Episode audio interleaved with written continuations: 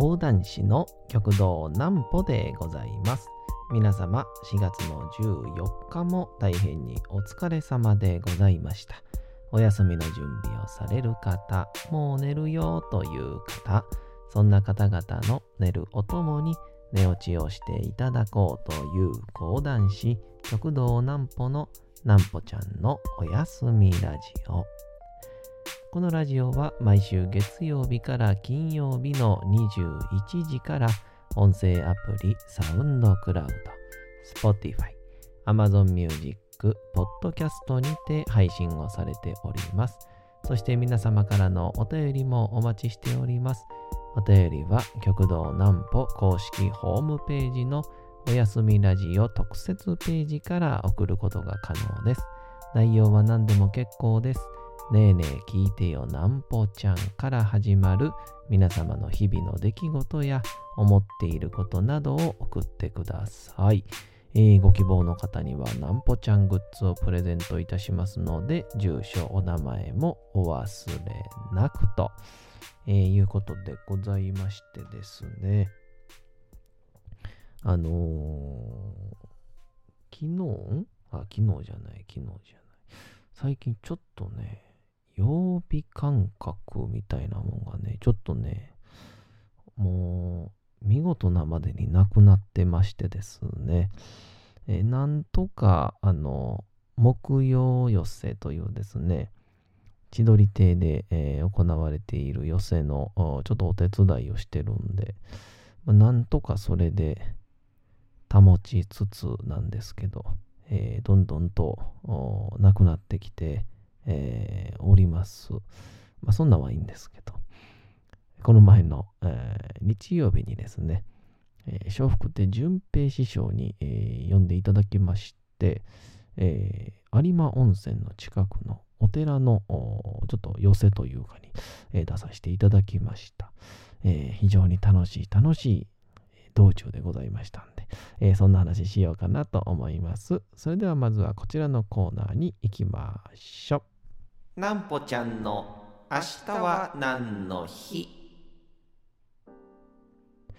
さて、明日でございます。4月の15日ですね。さあ、明日はどんな日なんでしょうか？行きましょう。ヘリコプターの日。ヘリコプターの原理を考え出したレオナルド・ダ・ヴィンチの誕生日にちなんで全日本航空事業連合会が4月の15日に記念日を制定したと。えー、ちなみにレオナルド・ダ・ヴィンチの誕生日が1452年の4月の15日。ここの時点で、1000、だから15世紀ですよね。ヘリコプターの原理を考えていたという。ヘリコプターの仕組みや重要性の PR とともに、第二の空の足としての活躍を誓うことが提唱されています。ちなみに、レオナルド・ダ・ヴィンチが残した、えー、鳥の飛翔に関する趣向、メモ書きってことですね。をはじめとした多くのメモなどによると、鳥の飛翔を独自研究し、ヘリコプターの原理を1500年代初めにはすでに草案をしていたそう。また近年ではドローンの開発などによってヘリコプターの仕組みに再度注目が集まっておりますということで。あのー、まあ今なおね、ヘリコプターって言ったら、頭のこの上上部についてる、こう、羽がぐるぐる回ってですけど、あの、ドローンと一緒で、あの、なんだっけな、あの、あれですよ、沖縄の基地にこう配属されるというか設置されるヘリコプターでこうね非常にこう話題になったえー、ちょっと名前忘れちゃったんですけどね、こう、機体の四隅に、こう、4つ、こう、ジェットエンジンがついていて、それでこう上に浮かび上がるっていうような形であったりとか、こう4つがエンジンがどこにちっちゃいそれぞれ、えー、こう羽がついているみたいな、そんな感じの、えー、やつをこの前、えー、なんかのテレビで特集してたんですかね。うん。こう、どうしてもこうヘリコプターがこう頭についていると、なんて言うんでしょう。この幅を取るらしいんですけど、その4つにしてあげることによって、えー、まあ、スペースがちっちゃくなるとともに、まあ、その一つ一つが、ある意味、どんどんどんどん進化していって、えー、このサイズがちっちゃくなっていけば、えー、まあ、ある意味、もうほとんど本体のみで、えー、スペースで、えー、飛行が可能になるっていうから、まあ、今のように着陸場所であったりとかを、まあ、今やったらね、ヘリポートとかっていうのが必ず必要になるんですけど、まあ、それが、例えば、道路の中央に降りることができたりとかっていう、まあ、人をね、せき止める必要はあるでしょうけど、えー、そういうふうないろんな研究が行われているそうでございます。えー、まあ、最近なんかこう、いろんなこう情報を喋るときに、テレビでやってたんですけどって なんか無意識に言うてる自分を今一瞬だけ振り返ったんですけどね。どんだけテレビ見てるんやろっていう えー、そんな感じでございますが、えー、まあ先ほど言いましたように、えー、日曜日にですね、笑福亭淳平師匠が、え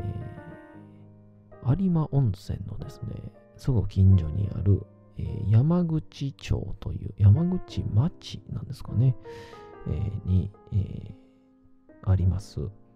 樹祭寺というですね、受け取る西と書いて、えー、樹祭寺という、そこに行ってまいりまして、えー新えー、浄土真宗のお寺でございましてね、あのー、ちょうど僕の講談会の先輩で、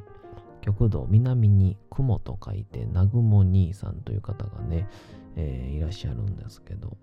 まあ、その方が、えー、一応、えー、浄土真宗の漱石というか、お坊さんもされながら、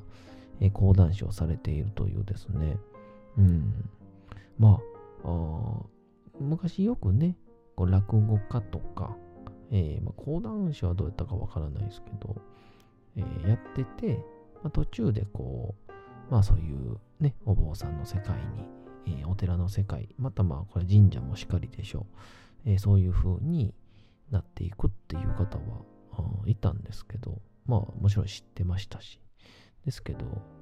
こうね、お坊さんがスタートで、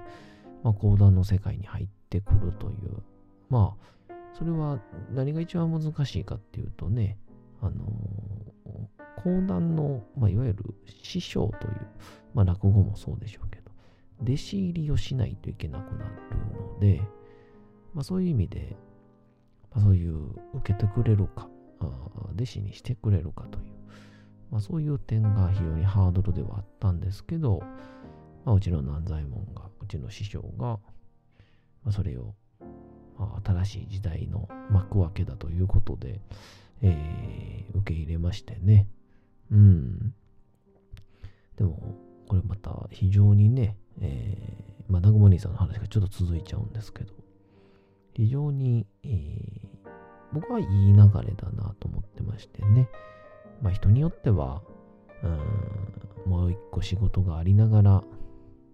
芸能をやっても、まあ、身にならないんじゃないのとか、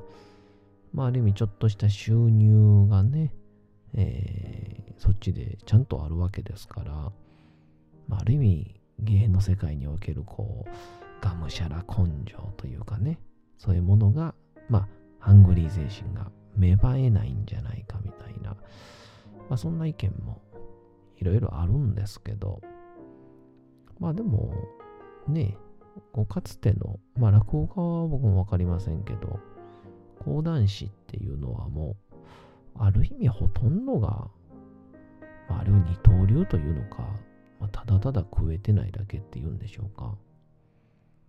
あの、明治、江戸末期の非常に隆盛を誇った900人時代っていうのは、まあ、ほとんどの講談師が、まあ、なんて言うんでしょうね。ご隠居さんとか、なんかしながら講談をやって、えー、たまたま名前もらってみたいな。で、まあ、途中から比重が講談に重きになっていったのか、もう一個の職業が重きになっていったのかみたいな。常に、うん、そんなかっちりとした、この世界入ったから全部やめなあかんみたいな、そういう感じの、世界ではなかったっていうのは、まあ、歴史が証明してるので、そういうのでは、僕的には、まあ、南左衛門の考え方が、初めはどうかったかわかりませんけど、まあ、現形としては非常にいいんじゃないかなと僕は思ってます。まあ、その上でね、やっぱりこう、この前ね、いよいよそれが形になってきたなと思ったのが、えー、あるちょっとね、まあ、場所はちょっと言えないんですけど、まあ、あるお寺の方が、落語会はすでに、えー、開いていると。で、毎回落語家さんに落語家さんを紹介してもらってっていう形で、まあ、いろいろね、いろんな落語家さんに来ていただいて、まあ、今お寺もこう檀家さんにこう楽しんでいただこうというね、イベントも作るお寺も多いみたいで、で、そこで、えー、やって、えー、講談会をぜひやりたいということで、一つつながりのあった方が、まあ、うちの一門にいたので、まあ、その流れから、まあ、極道南雲兄さん、そして南京兄さんというね、この方も、えー、浄土真宗のね、えー、お坊さんなんですけど、僧侶なんですけど、このお二方が行くことになりまして、で、この時に、せっかくやから、二人とも漱石を持っているから、あの、僧侶としてみんなの前で喋ることができるんですよね。で、その上で、二人が講談ももちろん、ね、え、講談の世界にある古典はもちろんのこと、ご本人たちが自ら作ったこの、えー、親鸞上人というね、浄土真宗の開かれた開祖の、親鸞上人のいわゆる生い立ちの物語を読むというですね、もうある意味、講談師としてもすごいし、ある意味僧侶の側からしても、さらにグレードアップしたというか、すごい形で、えー、会を開きましてですね。で、その後に、講談師だけを読んだ、えー、講談会もね、やろうということになりまして、で、なんで僕が今この話をしたかっていうとですね、なぜナゴモ兄さんたちがすごいかって話をしたというのはですね、明らかに前者の方がギャラが高いっていう そうなんですよ。今、僕たちの講談落語、浪曲とか、まあ普通の芸人もそうでしょう。有名人だからお金がある意味高く設定できるっていう。まあ、もちろん来てもらう側も呼ぶ側もそういう腹積もりもあるでしょう。なんですが、この僧侶であったり、まあ、まあ、これも他の場所で言うと何でしょうね。そういう専門職が講談もできますよ。その代わり、他の本来の職業としての、え、役割も果たせますよっていう、プラスアルファ、足し算足し算ってなっていくと、たとえ有名じゃなくてもね、ギャラが上がるっていう まあ、ちょっとお金の汚い話してしまいました。が、そういう意味では、ある意味、こう、講談師としての幅、また、一つ、こう、まあ、リアルな話、絶対に大事なリアルな話で言うと、ギャラの単価っていう、いわゆる芸人の価値ですね、講談師の価値を上げていく作業を、まさに、まあ、南雲兄さんはじめ、えー、南京兄さんもそうですけど、あとは南山兄さんでね、南の山と書く方は、浄土宗のお坊さんなんですが、非常にそういう道を開いてくださっているんじゃないかなという意味で、僕はやっぱそこは南左衛門の、まあ、先見の明と言いましょうか、結果往来と言いましょうか、非常に、えー、僕はいいことだと感じます。全然準平師匠の話してないですね。で、あのー、一応ですね、西宮で集合しまして、で、ちょっとね、有馬の方なので、まあなんか、そういう有馬温泉行きみたいなバスで行くのかなと思ったら、まあ、特にバスも特になくて、どこいるんだろうと思ったら、淳平師匠のお車で行くということになりまして、ありがたいですね。まあこんなん、下っ端の人間が普通は運転するもんなんですけど、あれたことに、えー、淳平師匠の、えー、マイカーにね、えー、僕と、また先週に引き続き、えー、桂チロルお兄さんと、えー、小枝師匠のお弟子さん、チロルお兄さんと同乗させていただきまして、で、行きましてですね、もうすごいんですよ。もう、生きしの、この淳平師匠の、なんか、もうその、その土地の人みたいな。や、もうそれは住んでるんで、もちろんね。それもちろんなんですけど、こう、えー、こちらがですね、みたいな、えー、非常に有名になった桜でね、この時期は本当にみんなたくさん人が集うんですよ。って言ったから。だからね、左見てもらうとね、えー、昔ね、うちの師匠が、え、住んでらっしゃったね、え、ご自宅でね、鶴瓶師匠ですね。え、ねで、こっちのね、右を見てもらうとね、うん、廃墟の病院があるんですけどね。でね、ここでね、僕はあの、昔お化け見たことあってね、みたいな感じで。なんかね、エピソードトークも交えた、西宮から有馬までのね、なんか道中ツアーがね、始まって、で、淳平師匠が、えー、この、こっちでね、そのさっき見たお化けっていうのがね、みたいな。パッて見たら、もうあの、顔が青白いね、えー、女性が立ってて、でも出たと思って、もうハンドルを、もう、なんて言うんでしょう、もうこう、切ってしまって、そこから事故になる、なりそうなぐらい、もうびっくりして、あ、見た見た見てもたと思って、で、当時あの車もたくさん通ってなかったんで、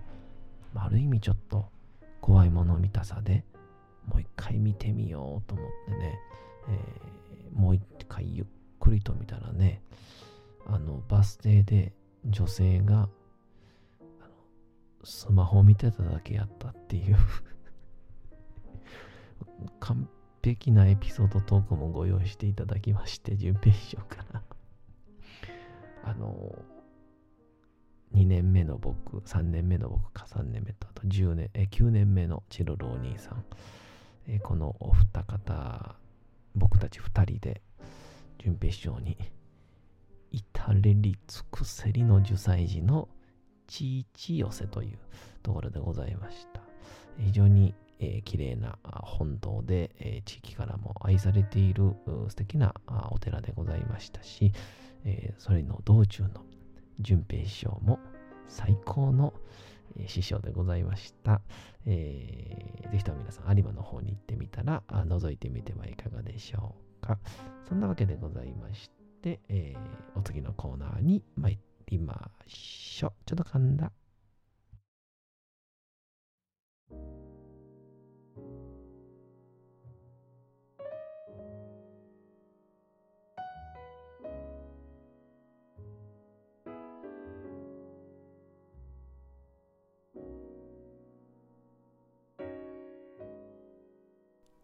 さて、時刻はうとうと朗読会の時間となりました。皆様、小さい頃眠れなかった時に、お父さん、お母さん、おじいちゃん、おばあちゃん、お世話になっている方に本を読んでもらった思いではないでしょうか。なかなか眠れないという方のお力に寝落ちをしていただければと、毎日美しい日本語の響きで綴られた様々な物語、小説をお届けしております。さて、本日もお読みいたしますのは、フランツ・カフカの変身でございます。さあ、主人公グレゴールが朝起きると大きな毒虫になっておりました。さあ、早く仕事に行かなくちゃいけない寝坊をしているというところに支配人が家まで来てしまいまして、そろそろドアを開けようとしております。グレゴールはどうなってしまうんでしょうか。本日もお楽しみください。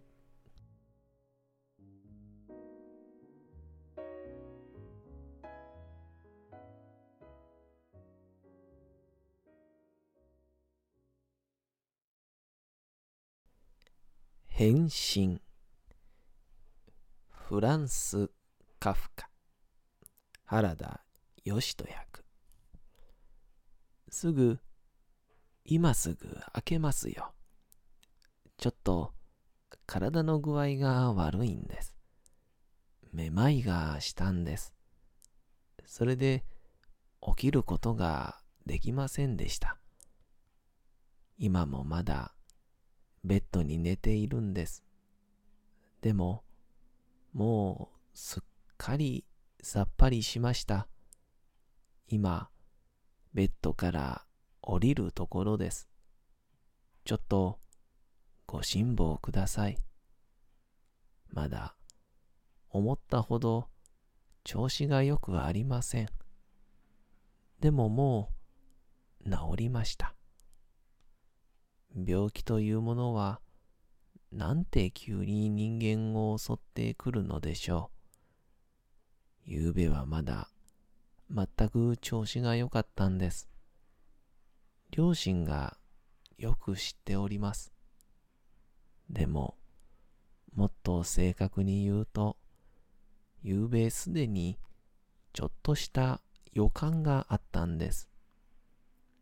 人が見ればきっと私のそんな様子に気がついたはずです。なぜ店に知らせておかなかったんでしょう。でも、病気なんて家で寝なくたって治るだろうといつでも思っているものですから、支配人さん、両親をいたわってやってください。あなたが今、私におっしゃっている非難は、みんな言われがありません。これまでに、そんなことは、一言だって言われたことはありません。あなたはおそらく、私がお送りした最近の注文書類をまだ読んではおられないのでしょう。ともあれ、これから8時の汽車で商用の旅に出かけます。1、2時間休んだので元気になりました。どうかお引き取りください。支配人さん、私はすぐ自分で店へ行きます。そしてすみませんが、どうか社長にこのことを申し上げてください。そしてグレゴールは、こうしたことを急いで喋りまくり、自分が何を言っているのか、ほとんどわからなかったが、きっと、ベッドですでに習い覚えた練習のおかげだろうか。たやすくタンスへ近づいて、それにすがって起き上がろうとした。本当にドアを開け、本当に姿を見せて、支配人と話そうと思ったのだった。今こんなに自分が会いたがっている人たちが自分を見て何と言うか。彼はそれを知りたくてたまらなかった。もし彼らがびっくりしたならば、もうグレゴールには責任がないわけで、落ち着いていることができる。ところで、もしみんなが平気でいるならば、彼としても興奮する理由はないし、急げば8時には本当に駅へ行けるはずだ。最初彼は2、3回すべすべしたタンスから滑り落ちたが、ついに最後のひと飛びをやって立ち上がった。下半身の痛みは燃えるようにいたんだが、もう全然気にもかけなかった。今度は近くにあった椅子のもたれに体を倒し、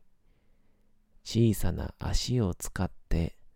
そのへりにしがみついた。それによって自分を抑えることができたので喋ることもやめた。というのは、今では支配人の言うことに耳を傾けることができるようになっていた。息子さんの言われることが一言でもわかりましたか？と支配人は両親に尋ねた。さて、本日もお送りしてきました、なんぽちゃんのおやすみラジオ。というわけでございまして、皆さん、桜も完全に葉桜に変わりまして、まあ、花粉もそろそろ落ち着いてまいりますんで、えー、また体調に改めてお気をつけください。というわけでございまして、皆様4月の14日も大変にお疲れ様でございました。明日も皆さん、街のどこかでともどもに頑張って夜にまたお会いをいたしましょう。なんぽちゃんのおやすみラジオでございました。それでは皆さんおやすみなさい。すやすやすやーん。